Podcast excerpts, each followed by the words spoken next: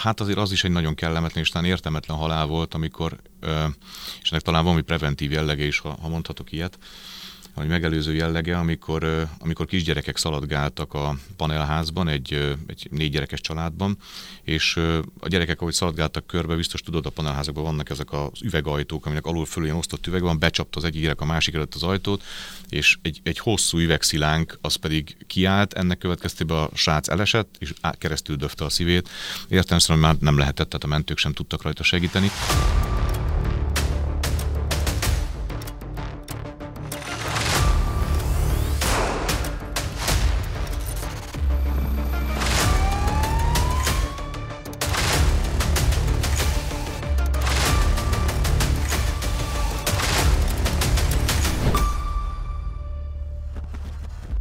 Köszöntöm a Budapesti Zsoruk Podcast mai adásának nézőit és hallgatóit. Mai vendégem dr. Gárdonyi Gergő rendőr ezredes, rendőrségi főtanácsos, adjunktus, a Nemzeti Közszolgálati Egyetem tanszékvezetője. Szia Gergő! Szervusz! Köszönöm, a meghív- hogy elfogadtad a meghívásunkat és hogy eljöttél.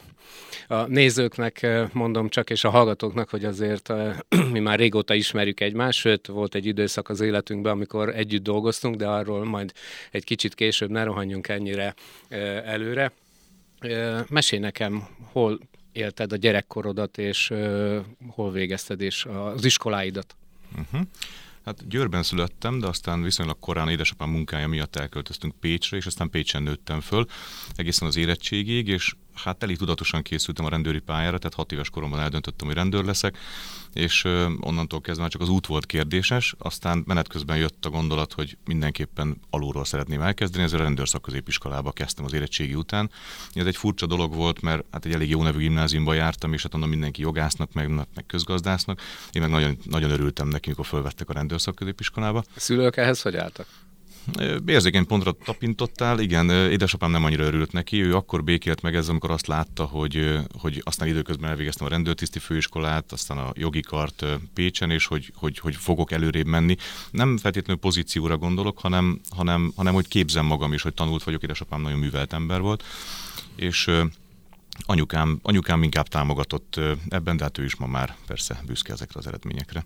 És utána fölkerültem Budapestre, és itt kezdtem el dolgozni. Az utolsó évben, a főiskola utolsó évében már kiártam a bűnügyi területre, bűnügyi helyszínelőnek tanulni. Gyakorlatilag szabad időmben kértem engedélyt, hogy szombati napokon hadd járjak ki a BRFK bűnügyi osztályra a Garam utcába, úgyhogy ott voltam minden második szombaton, és amikor eljött a, a hely választásnak az ideje, régen úgy volt, hogy, hogy lehetett fogadó nyilatkozatot kérni, és akkor ha kapott az ember vagy osztályvezetőtől, akkor oda mehetett, és akkor én kaptam értelmszerűen, miután látták, hogy hát ez a fiú nagyon akar dolgozni itt nálunk, akkor oda kerültem először bűnitechnikusnak, aztán szemlebizottságvezetőnek. És hogy érezted magad technikusként? A kettő között van különbség a bizottságvezető és a technikus között. A hallgatóknak vagy a nézőknek egy kicsit cizellálnád, hogy mi a kettő között a különbség, azt azért megköszönni. Igen, ugye bűnügyi helyszínelőkről beszélünk, ilyenkor egy szemlebizottságot kell az érteni, akinek van egy szemlebizottság vezetője, aki általában nyomozó, vagy nagyobb városokban, nagyobb egységekben maga a, a, a helyszínelő, helyszínelési esetek száma eltartja azt, hogy egy főállású szemlebizottság vezető legyen, ez így van a BRFK-n is és először technikus voltam viszonylag rövid ideig, mert hamar mondta az alosztályvezetőm, hogy át kéne mennem szemlebizottságvezetőnek, amit én, aminek én örültem egyébként, mert azt gondolom, hogy hozzám karakterében jobban illik a szemlebizottság vezető, beosztási nyomozói gondolkodás, és emiatt főállású, gyakorlatilag bűnügyi helyszínű szemlebizottság vezető lettem viszonylag hamar. A van olyan emlékképed ügyről, ami mondjuk olyan érdekes volt így a pályafutásod alatt, legalábbis amit a BRFK bűnügyi technikai osztályán töltöttél el? Ó, hát nagyon sok, igen. Vannak olyan ügyek, amik... Milyen ügyekben dolgoztatok? Igen, ugye eleinte úgynevezett kiemelt vagyonos ügyekben dolgoztam szemlebizottságvezetőként. Ez betörési ügyeket jelent. Betörési ügyek bizonyos értékhatár fölött, illetve fegyveres sablások elsősorban, illetve gépjárművel kapcsolatos bűncselekmények, és akkor utána viszonylag hamar ürült egy hely, és sikerült átmennem az életes, életes szemlebizottságvezetői területre, és hát ott gyakorlatilag a rendkívüli halálesetekkel foglalkozunk. Ez azt jelenti, hogy különböző öngyilkosságok, balesetek, gyanús halálesetek, illetve nyilvánvalóan az idegenkezű cselekmények, életellenes cselekmények eseményeknek a helyszínését végeztük. Hát sok eset van. Figyelemmel arra, hogy azért napi két halott szemlét általában egy 21 éves szolgálatban megcsináltunk. Hát volt, amikor kilencet, emiatt aztán nagyon sok emlékem van a BRFK-ról, igen, és a helyszínekről. Milyen ismérvei kell, hogy legyenek egy jó bizottságvezetőnek? Szerintem az kell, hogy szeresse a munkáját. Nagyon fontos a szakmai alázat, tehát az, hogy, hogy, hogy soha ne gondolja azt, hogy ő már mindent tud, hanem, hanem igenis képezze magát, és legyen alapos, és tudjon bánni az emberekkel. Nekem például egy, egy komoly feladat volt annak idején, amikor ugye fiatal szemlebizottságvezetőként kikerültem az idős bűnügyi technikusokhoz, akiknek ugye a munkát irányítani kellett, és és meg kell tanulnom azt, mint egy orvosnak, aki fiatal orvosként a tapasztalt nővéreknek a munkát kell, hogy irányítsa, meg kell tanulnom azt, hogy hogyan kell lehet úgy irányítani és közösen a munkát és közösen dolgozni, hogy ebből mindenki jól jön, és ebben egy konfliktus helyzet legyen, hanem ez az ügynek a, a, a, az előnyére váljon. És ezek azért nem egy, egy órás munkafeladatok voltak, ugye? Igen, a rendkívül esetek egyszerűbb esetben rövidebb szemléket jelentenek, rövidebb szemletevékenységet, de adott esetben ez 24-36 órás munkát is jelenthetett, így van. És te hogy birkoztál meg a halottakkal, vagy a, a gyilkossági helyszínekkel, vagy az ott tapasztalt látványa, brutalitással? Igen, érdekes, hogy, hogy én azt gondolom, hogy jól, azt gondolom, hogy ezért van az embernek hobbija, ezért vannak barátok, ezért van család, amihez mindig vissza lehet térni, amikor egy kicsit, kicsit nehezebb. Hát, mint mindenkinél nálam is a gyerekek. Tehát az, ami, ami nagyon nehéz, az egyik ilyen eset volt, amikor Óbudán egy édesapa megölte a saját, azt hiszem 12 éves gyermekét, és tehát gyakorlatilag baltát fágott a fejébe. És az, az, az érdekes volt, hogy nem is a helyszínen volt ez. Ugye a helyszínen egyszerűen visznek maguk az események. Az ember látja, hogy milyen feladatokat kell csinálni, és hanem, hanem utána, képzeld el, hogy két héttel később egy beszélgetős műsorban megláttam egy éjszakai beszélgetős műsorban az anyukát. És az anyuka egy órában beszélt arról, hogy milyen kapcsolata volt a volt férjével, aki egyébként utána öngyilkos lett a cselekmény után, milyen kapcsolata volt a gyermekével, és utána viselt meg. Tehát egészen érdekes volt, hogy egy, gyakorlatilag érzelmileg akkor, amikor, amikor az érzelmi oldalát is láttam, na az a, a két héttel az események után viselt meg jobban. Hát egy két-három hétig egy kicsit rosszabbul aludtam, de hát aztán természetesen mentem tovább és csináltam a dolgomat. Úgy vagy vele, mint az én kollégáim, a gyilkossági nyomozók, hogy igen, amikor kapjuk a feladatot, és kimegyünk egy helyszínre, akkor igen, a munkára koncentrálunk, arra fókuszálunk, aztán majd idővel csapódnak le azok az érzelmi hatások, amit ott a helyszínen akkor abban a pillanatban tapasztaltunk és szereztünk. Vannak olyan bűnügyi helyszínek, amelyek belédégtek? És a mai napig ö, visszaemlékszel rájuk még mondjuk a hátodon föláll a ször? Én inkább úgy fogalmaznék, hogy két részre tudom ezeket az emlékezetes eseteket osztani. Az egyik az, ami szakmailag volt tanulságos, a másik pedig, ami nyilván emberleg volt megrázó. Melyikre vagy kíváncsi? Mind a kettőre. Emberleg megrázó volt, ugye beszéltünk a, a baltásról, azért az óbudai. Ugyanúgy emberleg megrázó volt nyilván azon, hogy volt egy folyamtársamat kellett helyszínelni, aki, aki rendőrtiszti főiskán pár sorra lejjebb ült, és, és csak akkor jöttem rá, hogy ő az, amikor, amikor már megnéztem, megtaláltam az indexét. Most annyira el, meg, el, megváltoztak a hullajelen, előrehatott hullajjelenségek miatt, a, annyira megváltozott az arc, hogy nem ismertem föl, csak És akkor... Öngyilkos lett? Öngyilkos lett, igen, egyértelműen. Aztán hát azért az is egy nagyon kellemetlen és talán értelmetlen halál volt, amikor, és ennek talán valami preventív jellege is, ha, ha mondhatok ilyet, vagy megelőző jellege, amikor, amikor kisgyerekek szaladgáltak a panelházban, egy, egy négy gyerekes családban, és a gyerekek, ahogy szaladgáltak körbe, biztos tudod, a panelházakban vannak ezek az üvegajtók, aminek alul fölül ilyen osztott üveg van, becsapta az egyik gyerek a másik előtt az ajtót, és egy, egy hosszú üvegszilánk az pedig kiállt, ennek következtében a srác elesett, és keresztül döfte a szívét. Értelemszerűen már nem lehetett, tehát a mentők sem tudtak rajta segíteni. Ezek nyilván akkor, hogyha nekem akkor lett volna a gyerekem, még jobban megviseltek volna, de így utólag is azért nehéz ezek, ezek nehéz esetek. Mm. Aztán hát volt egy nagyon emlékezetes eset, arra szerintem többen emlékezhetnek, amikor szénmonoxid mérgezés miatt halt meg három generáció, az 17. kerületben volt jó pár évvel ezelőtt, és hát ott tényleg három gyermek, két szülő, és két nagyszülő halt meg, hogy gyakorlatilag bármelyik szintre mentünk, mindenhol holtestek voltak, az egy, az egy szomorú, szomorú esemény volt, de ez a szénmonoxid mérgezés nagyon, nagyon aljas, úgyhogy én, én azt gondolom, hogy bárki, bárki, aki megteheti, az szerezzen be szénmonoxid mérőt, és szerelje föl minél magasabbra. Mert fűtés idényben ez mindig. Fűtés idényben sajnos nagyon sokat, igen, nagyon sok ilyen eset volt, amikor kisgyerek szülővel, és ezek az általában tömeges haláleseteket szoktak okozni. Szakmailag azokat szoktam tanítani is, a szakmailag tanulságos eseteket. itt, itt csak az egyik, amik eszembe jut például, az egy idős bárónőnek a halála, nem tudom, hogy őre emlékszel, a 13. kerületben lakott, és hát ő, ő ott igazából azért hívtak ki bennünket, mert hogy egy időben biztos emlékszel, ha valaki egyedül halt meg egy lakásban, azt is szemlézni kellett, mindegy volt, hogy mi volt a halálnak a vélelmezett oka. És itt is így történt, egyedül halt meg egy hölgy, ezért egy idős hölgy, ezért ö, ö, kellett kimennünk a lakásba, és igazából ott egyetlen körülmény volt gyanús, és milyen jó, hogy mindig megbeszélünk mindent, és együtt hozunk szakmai döntést, mert hogy semmilyen külső nem volt a, az idős elhunyton, viszont gyanús volt, hogy az idős elhunyt csak mert távol, nagyon távol volt a járókeret tőle, miközben a hozzátartozók fia és lánya elmondása szerint járókeret nélkül egy métert sem tudott megtenni.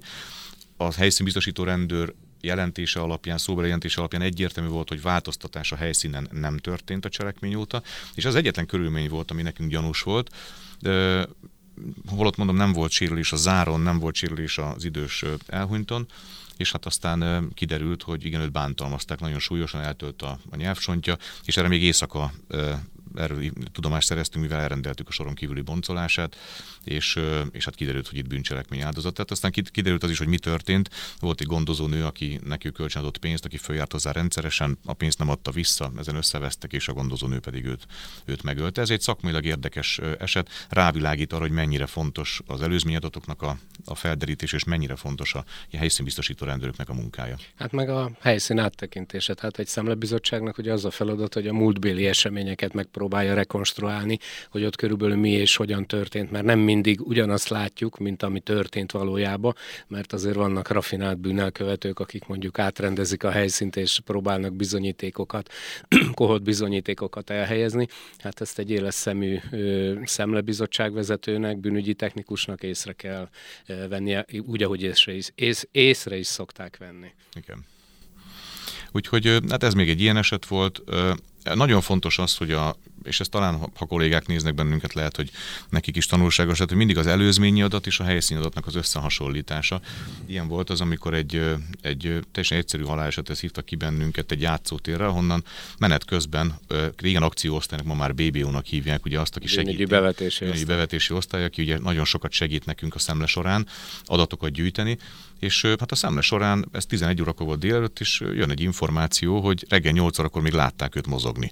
Most figyelemmel arra, hogy hát elég előrehadottak voltak a hullajelenségek, és hát már a légyálca is kifejlődött az elhunyton. Ugye ez egy biológiai lehetetlenségről beszélünk, tehát aki nézi a helyszíni sorozatokat pontosan tudja, hogy azért ugye egy ilyen légyálcának a kifejlődése ez hosszabb időt vesz igényben, nem három órát, és és hát jó, mondtuk, hogy oké, rendben, befogadtuk az információt, de hát lehet, hogy rosszul emlékszik valamire. De hát mentek tovább, dolgoztak a, a kollégák, és megint jött egy információ reggel, más is látta őt mozogni, és akkor mondtam, hogy akkor álljunk meg, most itt fölfüggesztjük a szemlét, mert itt nem tudom, hogy most mi van. Ugye van egy helyszíni adat, ahol látunk valamit, ami, ami egyért, és lát, van egy előzmény adat, ami ennek teljesen ellentmond. Minden ilyen esetben meg kell állítani a szemlét, és, és mélyebb vizsgálatra van szükség. Felfüggesztettük a szemlét, bevittük a, a halottas házba, és hát ott három igazsági orvos szakértővel néztük, néztük, mire hát egyetlen megoldása volt ennek az ügynek, hogy gyakorlatilag életében elkezdték már. Valószínűleg olyan állapotban volt, olyan egészségügyi állapotban, életében beköpték még a legyek, úgyhogy hát aztán visszamentünk, befejeztük a szemlét, és aztán tulajdonképpen ez egy, egy egyszerű ügyként lett a későbbiekben lezárva. Én azért utána jártam egy kicsit a BRFK bűnügyi technikai osztályán, hogy milyen embernek ismertek téged. Nagyon egy fegyelmezett, nagyon egy katonás, de nagyon korrekt véleményt mondtak rólad. Úgyhogy így viszonyultak hozzád a, a, az akkori kollégáid. A bűnügyi technikai osztály után hova kerültél? Utána... Utána jöttél az életre, nem? Hát úgy volt, ugye beosztott, most a beosztotti karriert nézzük, akkor igen, utána én bementem öt év utána az akkori főnökömhöz, aki nagyon jó kapcsolatom volt, és nagyon nagyra tartom a mai napig, és, és, és mondtam neki, hogy, hogy én nagyon szeretem azt, amit csinálok, de szeretném látni, hogy mi van a szemle után, és hogy szeretném kipróbálni magam ott. és felemelte a telefont, felhívta az életvédelmi osztály akkori vezetőjét, aki azonnal azt mondta, hogy igen, jöhetek oda az osztályra, és, és akkor átmentem az életre. És ott voltam másfél évig, akkor dolgoztunk hogy együtt, nem csak hogy egy irodában, hanem gyakorlatilag egymással szemben az asztalnál, és, és akkor utána visszahívtak. Egy átszervezés készülődött a bűnütechnikai osztályon, és ezt még akkor nem tudtam, amikor visszahívtak, de aztán menet közben így alakult, és visszahívtak, és akkor viszont vezetőnek, az akkori vezető, aki annak idején elengedett, ő ment el nyugdíjba, és akkor, akkor bíztak És akkor ott lettél osztályvezető. Ott, ott lettem osztályvezető, igen. Ez mennyiben volt más munkakör a korábbihoz képest? Hát figyelemmel arra, hogy nem voltam előtte vezető, nagyon érdekes volt, tehát Belecsöppenni egy ilyen helyzet. Belecsöppenni, és ráadásul gondolj bele, hogy ugye akkor volt ez a régiósítási láz a rendőrségemből, ez a 2000-es évek derekáról beszélünk, és hát rajtunk próbálták ki, és egyszer csak közölték velem, hogy... Hát a, a nézők és a hallgatók kedvéért mondjuk el, hogy tehát nem, egy, nem csak egy osztályt irányítottál, hanem Budapest 23 kerületének a bűnügyi technikai ö, osztályával is ö, foglalkoztál, és rájuk is voltál vezetőként ö, hatással, ugye? Igen, a bűnügyi egységeivel gyakorlatilag, amiket beszerveztünk ide az osztályba, és így egy 302 fős osztály jött létre, gyakorlatilag évi 33 ezer bűnügyi helyszínelő bűnügyi szemlével, ennyit csináltunk akkor, úgyhogy ez egy nagyon komoly feladat volt, egy azonnal egy nagyon nagy kihívás vezetőként. De sikerült vele megbirkozni. Úgy gondolom, hogy igen. Mennyi időt töltöttél ebbe a beosztásban? Négy évet töltöttem ebben a beosztásban, és akkor utána Petőfi tábornok, aki akkor bűnügyi főigazgató volt, ő keresett meg azzal, hogy a Bűnügyi Szakértő és Kutatóintézetben alakul egy főosztály, aminek gyakorlatilag hát az országos technikai tevékenység összefogása, szakmai irányítása és egy különleges kiemelt helyszínű egység létrehozása lesz a feladat, és rám gondolt, és hát Petőfi tábornok urat mind emberileg, mind szakmailag nagyon sokra tartom, úgyhogy elvállaltam azt a beosztást, és akkor illettem a bűnügyi szakértő és kutató intézet igazgató helyettese. Ez az a, az intézmény, ahova bűncselekmények helyszínén rögzített nyomokat, tárgyakat bevisznek, és akkor ott különböző szakértők ezt ugye vizsgálják. Így van. Ma már ugye Nemzeti Szakértő és Kutatóközpontnak hívják, akkor még ez volt a neve. Tehát igazsági szakértőkkel kellett együtt dolgozni, ami egy fantasztikus lehetőség volt és élmény volt, és azt gondolom, hogy egyébként a szakterületnek a, a kiemelését és felemelkedését is hozta, hiszen tulajdonképpen a mi munkánk, a bűnügyi helyszínen és az tulajdonképpen az előszobája a szakértői munkának, tehát amit a szakértő nek ma elő kell készíteni, amit mi rögzítünk, a szakértő utána később abból dolgozik, úgyhogy nagyon fontos a mi munkánk éppen ezért. És ott sikerült valamilyen újítást bevezetni? Vagy? Hát a gyakorlatilag minden újítás volt, mert egy főosztályt föl kellett állítani, és hát ez, ezek, igen, és el tudtunk kezdeni egy olyan folyamatot, amit azt gondolom, hogy a mai napig tart. Jelesül azt, hogy, hogy, hogy a bűnügyi helyszínelést egy picit modernizálni, egységes szerkezet, vagy egységes struktúrába szervezni. Ez is minden megyében van most már bűnitechnikai osztály, és létrejött egy olyan kiemelt helyszínű egység, ami ma a Nemzeti Nyomozóiroda keretei között működik, ez gyakorlatilag innen indult amely hát a legmodernebb, és tényleg a legmodernebb technikai eszközökkel dolgozik. Én azt gondolom, hogy ez volt a legfőbb eredmény ennek az időszaknak. Amikor itt dolgoztál, bevallom őszintén, már én akkor láttam benned, hogy te egy tudományos ember vagy, és ezt erősítették meg még azért a, a bűnügyi technikai osztályon, akivel beszéltem, hogy, hogy tényleg a, a, a tudás, ami ö, téged inkább ö, jellemez, és ezt ö, kamatoztatod ö, az életed ö, folyamán. A szakértő intézet után mi jött? Mi következett? Utána, hát így átszervezéseket voltak, és akkor emiatt a Nemzeti Nyomozóirodához került a mi egységünk, és onnan én tulajdonképpen visszamentem a Nemzeti Szakértő Kutatóközpontba ö, egyik vezetőnek, főosztályvezetőnek, és ott egy pici szegmense volt már csak a munkámnak a bűnügyi helyszínen, és nagyobb részben a hazugságvizsgát, a poligráfos szakteret, illetve hát a most nagyon jól felfutó és szép eredményeket mutató álló arcképazonosítási rendszernek a, a Ez mi is a pontosan? Én tudom, csak a okay. hallgatók. Ugye itt arról van szó, hogy ha történik egy bűncselekmény, cselekmény, akkor van egy kép az elkövetőről, akkor ezt a képet be lehet hát, küldeni. Hát, amit a térfigyelő kamera mondjuk Például rögzít. A térfigyelő kamera rögzít, akkor azt be lehet küldeni ide ebbe a rendszerbe, egy néhány másodperces munkája ez a nyomozónak, és ott pedig egy nagyon nagy adatbázisban, magyarországi lakosokat magában foglaló adatbázisban megfuttatja ez az automatikus rendszer, majd pedig kidob egy listát, és utána az én volt kollégáim pedig a listából kiválogatják, hogy vajon ki lehet az a személy, ők nem látnak se személyadatokat, semmit, csak arcokat, de amikor visszamegy a nyomozóhoz ez a, ez a kép a lehetséges találatokkal, akkor a nyomozónak már átfordítja a rendszer, és tulajdonképpen személyadatokkal és fényképpel együtt adja vissza a lehetséges elkövetőket. Ezekben nagyon szép eredményeket tudtunk elérni. És ezt követően mi jött az életedben? Ezt követően pedig felkérést kaptam most nemrég, tavaly évben a, a Nemzeti Közszolgálati Egyetem rendészettudományi karárról, hogy hát vezessem az ottani tanszéket megbízottként, és hát most ott vagyok, és hát ez egy óriási élmény, egy más világ, óriási élmény, nagyon nagy felelősséget érzek abban, hogy az a húsz év, amit kinn a szakterületen eltöltöttem, azt most megpróbálom átadni a hallgatóknak, minél gyakorlatiasabban, hát és akkor minél érdekesebben is. oktatok, így van, és, és oktatást mik... szervezek, ez a feladat. Ezen kívül vannak új kihívások? Ez nekem most elég kihívás. Annyi van, hogy az egyetemen sok mindent vállaltam. Tehát egyrészt a kriminalisztikai tudományos diákkörnek az újraélesztését, másrészt pedig egy úgynevezett Szent György szakkollégiumot, ami a legtehetségesebb 31 hallgatót gyűjti most magába. Ott megpályáztam az igazgatói beosztást, a hallgatók megválasztottak, és ott hát nagyon szeretek ezekkel a hallgatókkal dolgozni. Rendszeresen szabadidős szakmai programokat szervezünk, hát ahova már téged is meghívtunk, és tartottál nagy sikre előadást. Köszönöm szépen a meghívást még egyszer, de, de láttam azt is, hogy te nagyon szimbiózisba voltál, vagy együtt tudtál dolgozni a, a diákokkal, nem voltál így zakóink, hanem úgy szinte beolvattál közéjük, de mégis a, a tisztelet azért azért megvolt a, az irányodban. Milyen tárgyakat oktatsz? Ugye alapvetően két tantárgycsoport tartozik hozzánk, az egyik a kriminál technika, a másik pedig a kriminál metodika. Most nincs mondok valamit a, igen, a nézők kedvéért, tehát ugye a kriminalisztika, a nyomozástant jelent, az három nagy részből áll, a technikai ismeretekből, amit a gyakorlatban korábban ugye csináltunk, a taktikai ismeretekből, illetve a metodikából, és ez első és harmadik, tehát ez előbbi és utóbbi, a technika és a metodika oktatása tartozik hozzánk. És publikálsz is, nem utolsó sorban. Igen, hát ez elvárás, tehát ö, valószínűleg nem is lehetett volna ebbe a beosztásba belépni, hogyha ezt nem tettem volna meg a, a korábbi időben, úgyhogy most már egy 7-8 éve igen fog foglalkozom. És milyen témakörökben ugyanígy a... Abszolút kérve. ebben. Tehát én az egész életemet gyakorlatilag nem mondom, hogy tudatosan, valahogy így jött, de erre építettem föl, tehát amikor megvédtem a doktori dolgozatomat, azt is a saját témámból írtam, tehát ez egy bátor vállalás volt, mert három órás munkahelyi vita kísérte, ami nem szokás, tehát ennek a harmada szokott lenni, de én beleálltam a kritikákba, és, és aztán, aztán így végül sikerült megvédeni persze a dolgozatot, de hogy mindent így erre építettem fel, azt gondoltam, hogy ez az, ami engem érdekel, és akkor ezt a gyakorlatban is csináltam, párhuzamosan sokáig az elméletben, és most inkább az elméletben. Akkor rengeteg idődet leköti a tudomány, tehát azért mindig készülni kell, mindig képezni kell magad úgy, ahogy ezt mondtad. Család ezt hogy viseli?